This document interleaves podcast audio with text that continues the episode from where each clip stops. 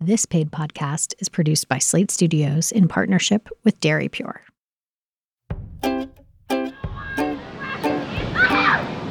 What's the best way to make a new friend? Just go up to somebody and maybe compliment them or ask how they are. Say hello and start small talk. Like, how old are you? Or what do you like to play? What's it like trying to make friends as a grown up? As a dad, it's a different experience. Um, understandably, moms um, congregate around each other more openly. Um, so I've also learned that playdates are more of a match of the parents than they are of the children sometimes. I'm kind of a wallflower myself and have a hard time making new friends. And my daughter, she'll go talk to anyone. She started school this year and she would come home and like make a friend and like, what's their name? I don't know, but they're friendly and we talk and we have lunch. And I'm like, yeah, I should do that. I should just talk to someone.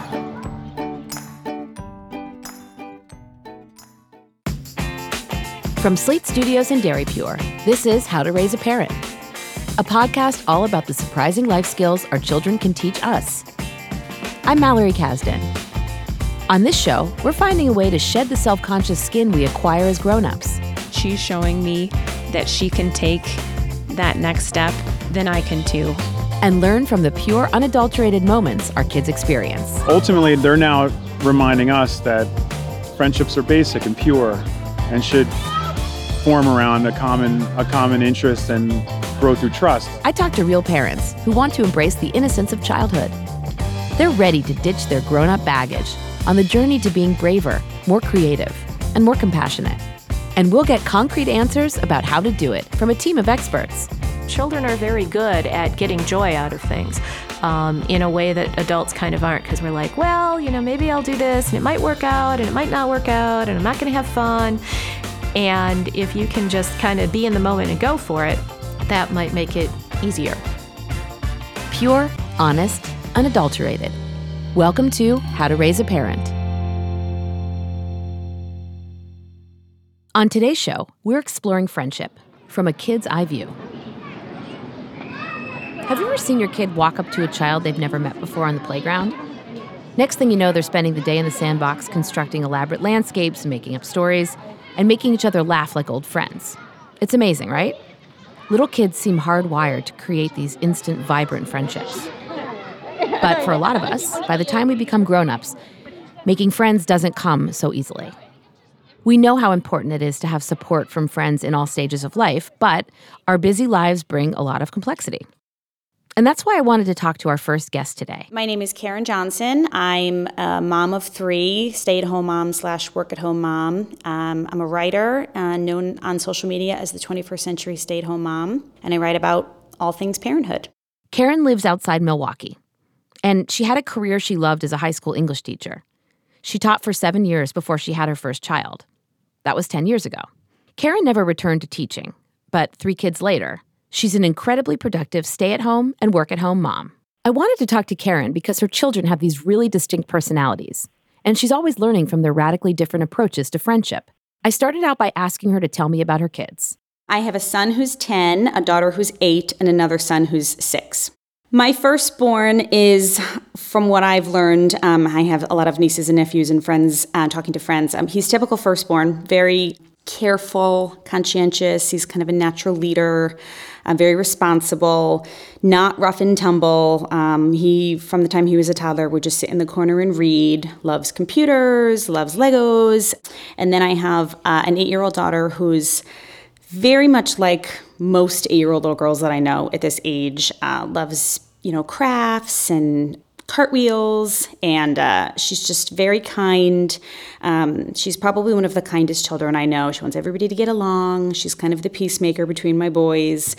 And then I have a crazy little six year old boy who's making me feel like a new parent on a daily basis. He's nothing like his siblings. He's um, a rule breaker. He's the kid who will jump off the table, um, sneaks candy. He's just he's hilarious and keeps us on our toes and uh, he's a fun dynamic in our family. Wow, that's great. That's a lot. That sounds so fun. Yeah. And what have you noticed about the ways that they each approach friendships, making friends, keeping friends? Well, my oldest son has always been a little bit more. I'm not sure if he's introverted um, because he's actually very social. He's very confident. He'll go up to a, a group of kids he doesn't know and, and make friends, but he doesn't need a giant group of friends. He's very specific in what he likes. Um, he really wants to be friends with somebody who will want to do board games, who will want to do magic tricks, who will want to do math for fun. Um, that's just who he is. And so he's always just been the kid who has like two kids at a birthday party and we go to Legoland or something. So he's just a little bit more, uh, he keeps his circle smaller. My daughter is her circle's bigger, but her gravitational pull when it comes to friendships is um, she wants to be friends with anybody who's kind. She doesn't like conflict. Um, she doesn't like mean girl stuff. She's very big on I want everybody to get along. I want everybody to be kind. Um, everything is fair in her world, and so that's her little circle of friends, and that's sort of what they and she tends to focus on. And my six-year-old is best friends with everybody. I mean, he will meet you one time three months ago and see you again and say, That's my best friend. Everybody's his best friend. He invited the whole class to his birthday party. He's very social. Everybody knows him when we're out in public. Everybody says hi to him. And so that's sort of the way he approaches friendship. So, what's one thing from each child that you'd like to adopt in how you approach your adult friendships? My oldest child definitely inspires me to be true to myself. Um, I think even as an adult, it's still hard when you realize that someone doesn't really like you. And maybe you didn't do anything wrong, you're just not that person's cup of tea. And he is very true to who he is. He doesn't really love to play football on recess. And if all the boys are playing football, he's very much like, okay, I'm going to go over there and do what I want to do. And I really admire that courage and that strength. And so he inspires me to kind of realize at 39 years old that I can be true to who I am and I don't have to change for other people. And I'll still have a few good friends who love me for me. My daughter, again, just inspires me to be kind. Um, there's still cattiness and mean girl stuff as an adult, as a grown woman. I see it all the time. And um, she's very forgiving, she's very loving. Um, she definitely tries to surround herself with people who are kind and try to help others. And so uh, if I sense that there's some gossip or cattiness or negativity in um, a circle that I'm a part of, I think of her and she sort of inspires me to do better and to try to seek out people who would also like to do better. And my little guy just continues to inspire me to just have confidence and know that you can walk into a room where you don't know anybody and just say, hey, I'm here. And have fun getting to know people. He doesn't have any reservations about it. He doesn't feel insecure. He'll go up to a bunch of kids who are older than he is and feel very comfortable saying, Hey, what are we playing? Um, and so he sort of inspires me to be able to have that courage when I'm in a new situation. And what do you feel that you've taught them about friendship? Like on the reverse side, how are you informing them as they grow into friendships? Well, so my oldest son is going into fifth grade, um, and so we have started to notice some changes in him. He's trying to navigate that I want to be cool, but I also want to be who I am path. And so we also, as much as we've said, be true to who, you who you are, don't feel like you have to change for other people, we've also pushed him a little bit to try new things. Um, we moved to a new school district uh, a year and a half ago, and you know, he came in in third grade and didn't click with most of the kids right away. And so we pushed him a little bit. You maybe go play kickball one recess, even if you don't want to. You don't have to permanently change who you are, but you have to be kind of willing to bend a little bit so that you can make some bridges. And so we've we've pushed him in that way. I know you've written a lot about how it can be hard for moms to make friends when you've moved to a new town like you have. Can you tell me about the struggles you had with creating new adult friendships? When we moved to our new school district, something happened I hadn't really anticipated. I remember picking my son up from preschool, and all of a sudden I found that all the moms had a circle to chat with at pickup. And I really didn't know how to break into any of the circles and, and sort of, you know, make friends with these moms. And I realized that I had been in the same school district for so long before that I just naturally had people to chat with and oh how does this work? and oh what do we know about the field trip? and you know and you just kind of i had already that network set up. And i thought about gosh how many times was i standing at my old school chatting with moms and there was a new mom off on the side with no one to talk to and i didn't even probably notice her because i was not being unkind just oblivious? So I, i'm standing there at our new school and realizing that i just I don't have any, I don't know how to even approach any of these women. And I tried to kind of make small talk with one just to kind of break in. And, and she kind of turned her back and didn't really give me the time of the day. And, you know, looking back, I don't really know if it was intentional or if she just wasn't interested in making any new friends that day. But it was, it gave me a little bit of a glimpse into what my kids were going through at school those first few days and first few weeks. I was worried about them, but I never really thought about it for myself so eventually over time i you know volunteered in the kids school and stood around there pick up enough times where i started to chat with people. And now we've networked and made a pretty good group of friends. But uh, yeah definitely was a, a big ex- it was quite an experience for me to go through this uh, for the first time as a grown-up in many many years. Right. And you realize, I, I mean, I think because I've had experiences like that, less now that my kids are older, you don't really always think about what another person might be going through in, in their day, Mm-hmm. but it does feel personal. And sometimes it's just hard to figure out, right? And it's like you could kind of tell your kids that, like, you know, even though this is a weird thing, or maybe you don't like this camp, or maybe you're having difficulty with a friend in, in class, like, everyone's going through things and we just do our best to be kind. I find it sometimes really useful to look at some of these social interactions that our kids have and trying to apply it to my own self. You can make a lot of stuff happen in your head in terms of what you might think is going on with somebody. if we talk about a child who's being unkind or kind of did that, turned your, their back to them or kind of didn't include them, we've talked about. I know that hurts your feelings, but there could be a lot of reasons why that's happening. Um, and sometimes kids are just mean, but sometimes it's a child might be going through something we wouldn't even know about, just like that mom could have been. I Right. mean, who knows? And we've talked about bullying and how bullying usually comes from a place of pain inside that child. You know, if you're going to mistreat others intentionally, oftentimes you are feeling mistreated in some way. And so we really need to stand up for ourselves, but also have a little bit of compassion and empathy. And, and, and that's a tricky one to navigate as well. Yeah. So beyond friendship, what else what else are you learning from your kids? They've taught me a lot about parenting and how so much of it is letting them be who they want to be, pushing them to also try new things and expand who they are. But then there's just this inner desire. I mean, my oldest, his number one loves are books and computers. And so, I, you know, he will play sports and he will do other things, but that's not what he wakes up. That's not the first thought in his mind when he wakes up. They've taught me a lot about sort of, you know, how as a mom I have to make sure that their loves and their desires and their interests and their passions are validated and then also say, okay, I know you love that one thing, but we're also going to do some other things. So, how does it feel to be thinking about parenting as this two-way street? Looking at how your kids could actually be raising you. I just love this conversation. I think the idea of relationships and friendships is a really tricky one. Um, and as parents, we have to grow with our kid.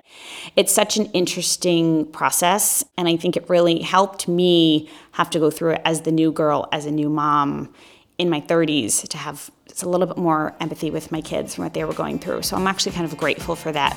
Karen, thank you so much for joining me today on How to Raise a Parent. Thank you so much for having me. I enjoyed it. In a minute, we'll hear from a clinical psychologist who can tell us why making friendships can be challenging at any age. So we don't want to just say, well, kids have it all figured out. It's so easy for them. It's definitely not. But on the other hand, I do think that children understand some things that maybe we adults forget. That's ahead on How to Raise a Parent. Stay with us.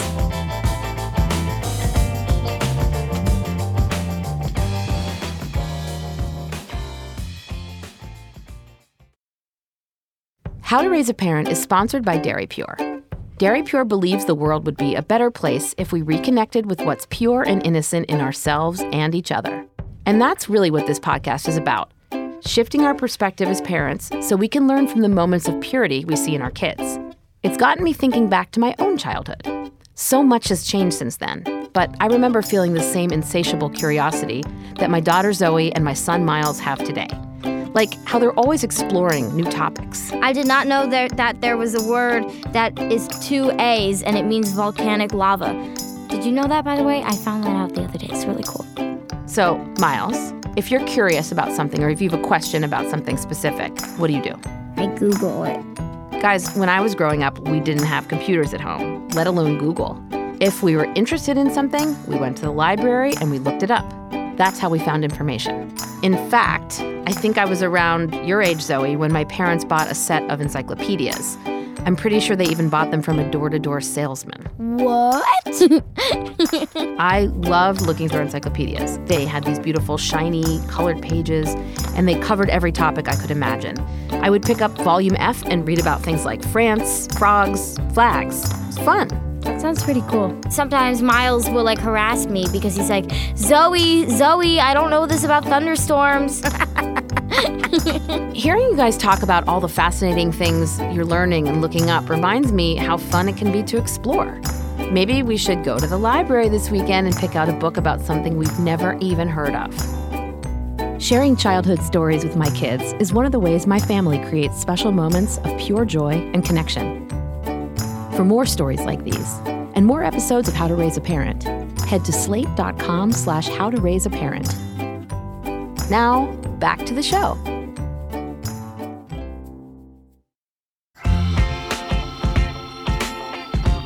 Before the break, we heard from Karen Johnson, a mom who's found inspiration in the way her three very different children navigate friendship.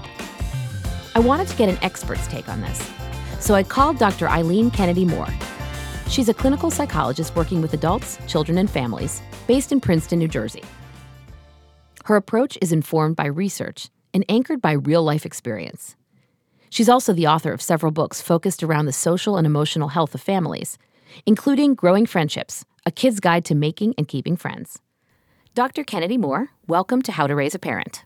Hi, Mallory. Thanks for having me on the show. So, in this episode, we're looking at what parents can learn from their children when it comes to friendships. So, what are some examples of social and emotional gifts that children have? Well, I think we want to be careful about idealizing children because as adults we tend to think ah ch- childhood is this carefree time of life but really relationships are complicated at every age we have to learn to understand other people. We need to adjust our behavior to get along with other people. And there are ups and downs in any relationship. So we don't want to just say, well, kids have it all figured out. It's so easy for them. It's definitely not. But on the other hand, I do think that children understand some things that maybe we adults forget. And the first thing that they understand is how important friendship is. If you've heard your kids nagging for a play date or whining, can I have this one over? Or can I go over to that one's house? You know there's an urgency there to get together with friends. But we adults too often, let our friendships slide because we're just so busy with work and family and maybe volunteer obligations. And we don't prioritize friendship the way that kids do. So that's something that we can definitely learn from our kids. The urgency or the importance of sort of having contact. Right. Human yeah, contact. For kids, friendship is central to their life. And in fact, it's impossible to overstate how important friendship is for kids. Another thing that I think kids understand and adults maybe forget is to be open to friendship. Have you ever had a situation where your kid's at the playground and he says, This is my new friend? And you say, um, Oh, that's great. What's his name? He goes, I don't know. so, kids, um, whereas we adults, you know, when's the last time you made a new friend? We tend to get in our ruts. We see the people we see in our neighborhood, or maybe we had this friend for a long time, so we keep getting together with them. And there is a value to maintaining those friendships from a long time ago. But we also want to be, like our kids, open to meeting new people. Right. I agree with that. Yeah. Openness is key. So adults can adopt that openness and they can adopt that sort of fluidity, I guess you could exactly. say that you know you might you might meet a friend anywhere. you have the, there's an opportunity, right? but we have to be open to that, and we have to signal the openness. So um, we have to be smiling at people. We have to be curious about other people, and willing to build those relationships. If we're just if we just narrow our focus to I'm busy, I got to get stuff done. I don't have time for anybody else. We're kind of closing ourselves off to new relationships. Another thing that I think kids understand very well is that we make friends by doing fun things together. So that's fundamentally how we build the relationships. And that takes time and it takes a willingness to play. Too often, we adults forget that in our to do list, task oriented focus.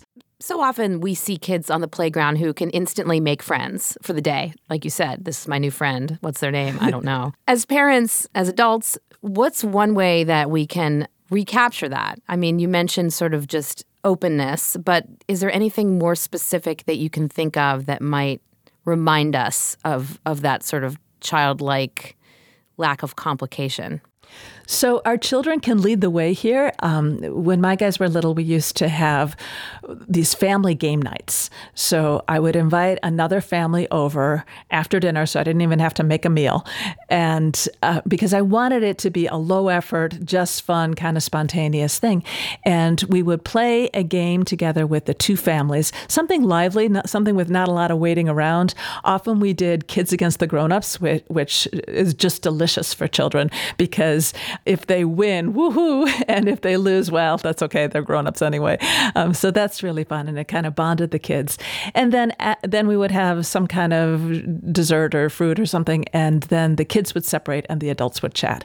And that was a really nice way for us to connect with another family, and it fanned the flames on uh, my kids' friendships, and it, it also was an opportunity for my husband and me to connect with other adults. I read a study out of the University of Kansas that it takes 50 hours to make a casual friend. That's a lot of time to get to know somebody and decide how that's going as an adult, right? as a kid, you would know, I think, before the 50 hours, or perhaps not. You'd have to give it that much time. What do you think about that number? So, the 50 hours, that same study found that it was 50 hours for the casual friend, but I believe it was 75 hours for a good friend and 90 hours for an intimate friend. So, yes, it takes a lot of time investment to make that intimate kind of friendship. So kids haven't been around that long, so no, they don't. it doesn't take them that long to make a friend, and they, and they will, you know, just if they had fun together with a kid that day, they'll they'll call him a friend. Some of that is because we adults have more baggage, people who've let us down or betrayed us or disappointed us, so we're more cautious in allowing ourselves to be open to to somebody new. And I think that that's one of the reasons for the 50 to 90 hours for us adults. But I, I think another way to think about this is that for both kids and adults, we can have many different kinds of friends. So a kid could have the bus stop friend, or the music class friend, or the neighbor who nobody else is around, but I can play with him friend. Um, and all of these friendships have value. Some kids feel very bad that they don't have a best friend. And what I say to kids in my practice who complain about that is, you get maybe three of those soulmate friends in your whole life. And, and I completely made up that number, but, but it's not very many. It's not very many. Right. But right. in the meantime, we can have all these other kinds of friends. And maybe over time, with more shared experiences and enjoying each other's companies, those friendships might deepen into a more intimate friendship. Or maybe they just stay the way they are and they're still fun and they're still valuable. And that's okay too. Are there some other strategies that you can think of that adults can use to nurture new friendships and relationships? Friendships deepen when we take them from one context into another. So maybe you have somebody at work who you know you've got good chemistry with and you you laugh together and and you like that person's ideas why not invite them to go to the gym with you? Why not get together for coffee or for dinner someday after work? Too often, both kids and adults will say, Oh, I can't invite them over because we don't know each other that well. If you've had fun with each other once, that's good enough. you know, build on that, build on that. Um, for kids, have the play date. For adults, find a way that you can get together Good friendships can enrich anybody's life. And it's nice to have more than one person because no one person can give us everything we want. So the different aspects of our lives can be shared with different people. Dr. Kennedy-Moore, thank you so much for our conversation today. My pleasure, Mallory. And that's it for today's show and this season of How to Raise a Parent from DairyPure. Be sure to check out all the episodes from this season and other fun surprises at slate.com slash how to raise a parent. I'm Mallory Kasdan. Thanks so much for listening.